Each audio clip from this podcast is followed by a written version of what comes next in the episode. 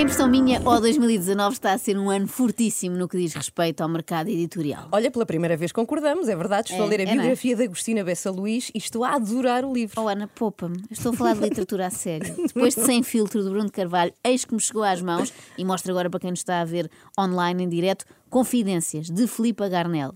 Mas esperem Uau. que o melhor aqui é o subtítulo: As minhas histórias como motorista da Uber. Isto é tão surpreendente como de repente ver o livro Ana Galvão, as minhas histórias como empresária de restauração na Mielhada. Ou Carla Rocha, as minhas histórias como dançarina de dança do ventre.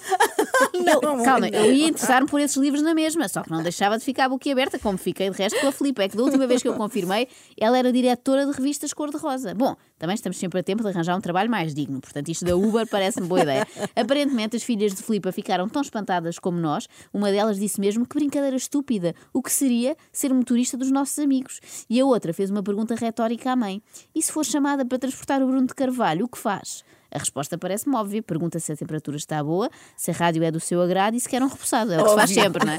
Filipa deixa claro que não conduziu um Uber por dinheiro, mas apenas porque queria descobrir pessoas interessantes e ter boas conversas. Parece a desculpa usada por quem vai a festas de swing, não é? Eu vim só para conhecer gente Tal e interessante. qual. Filipe Garnel ocupa um parágrafo a descrever o outfit que levou para o primeiro dia de trabalho. Conclusão: podes tirar a mulher da revista social, mas não tiras a revista social da mulher. Ela diz que calcei uns sapatos fechados com sola de corda. Nem se vê os sapatos. nem, lá está, ela diz isso, nem bonitos nem feios. Em princípio, Ah. poucos clientes me veriam os pés, mas se tivesse de sair do carro, não envergonharia ninguém. A preocupação dela parece que vai para a passadeira vermelha. Avenida. Filipa deve achar que nas operações stop quem manda parar os carros não é a PSP, mas o polícia da moda. Aliás, o livro está pejado de descrições dos passageiros feitas claramente num tom de revista Lux. Eh, Trago aqui alguns exemplos. O blusão de cabedal e a barba por fazer davam-lhe um ar de negligé. Primeira motorista do Uber a usar a expressão negligé. Completamente. Outra, vestida com uma camisa cor de salmão claro e com uma saia às flores, estava branca como a cal. Uau. Sapatos cor de mel escuro, atacadores lindos, pareciam feitos por encomenda. Como é que ela viu os sapatos do cliente? Não sei como é que ela faz nunca isso? se despistou, não é? Com esta atenção toda ao banco de trás.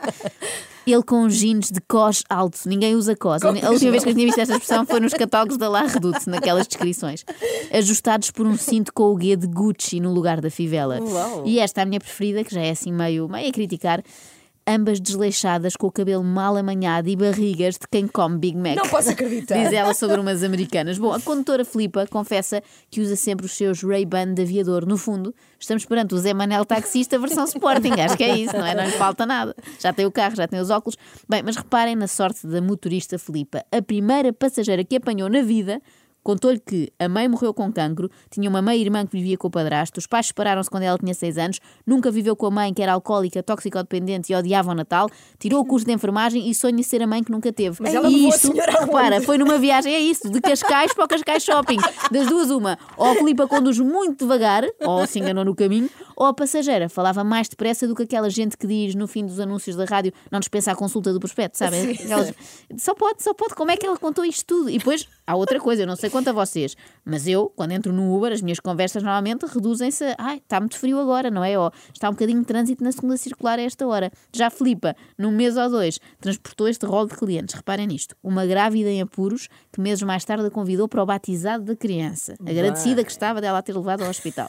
Um jornalista estrangeiro que lhe confessou ter sido viciado em cocaína, ter roubado, ter-se prostituído e ter estado numa clínica de reabilitação no Ohio e ainda ter mergulhado depois nos lagos do Michigan. Uma brasileira que foi sequestrada em Belo Horizonte, vítima de violação e que contou tintim por tintim essa violação numa alegre viagem entre o Rocio e a! Quinta da Regaleira. Habitualmente as vítimas deste tipo de crimes têm dificuldade em falar, pelos vistos, basta fechá-las num carro com a Filipa Garnel que elas contam tudo sem problema nenhum, não é nada traumático.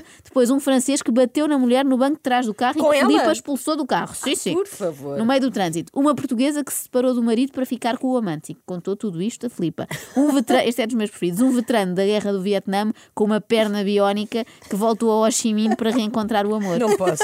É Aconteceu chegou isto con- mês. Como é que chegou a conversa de o senhor tem uma perna biónica? Ao fim de 30 segundos, depois daquela conversa de está tudo do seu agrado, qual é o caminho que quer, pumba, as pessoas contam a vida toda. Das duas, uma.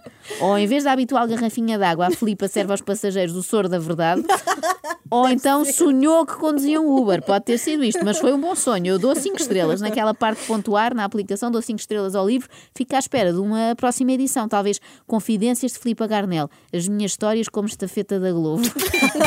Acorde com a Joana, a Ana e a Carla, às três da manhã, na Renascença.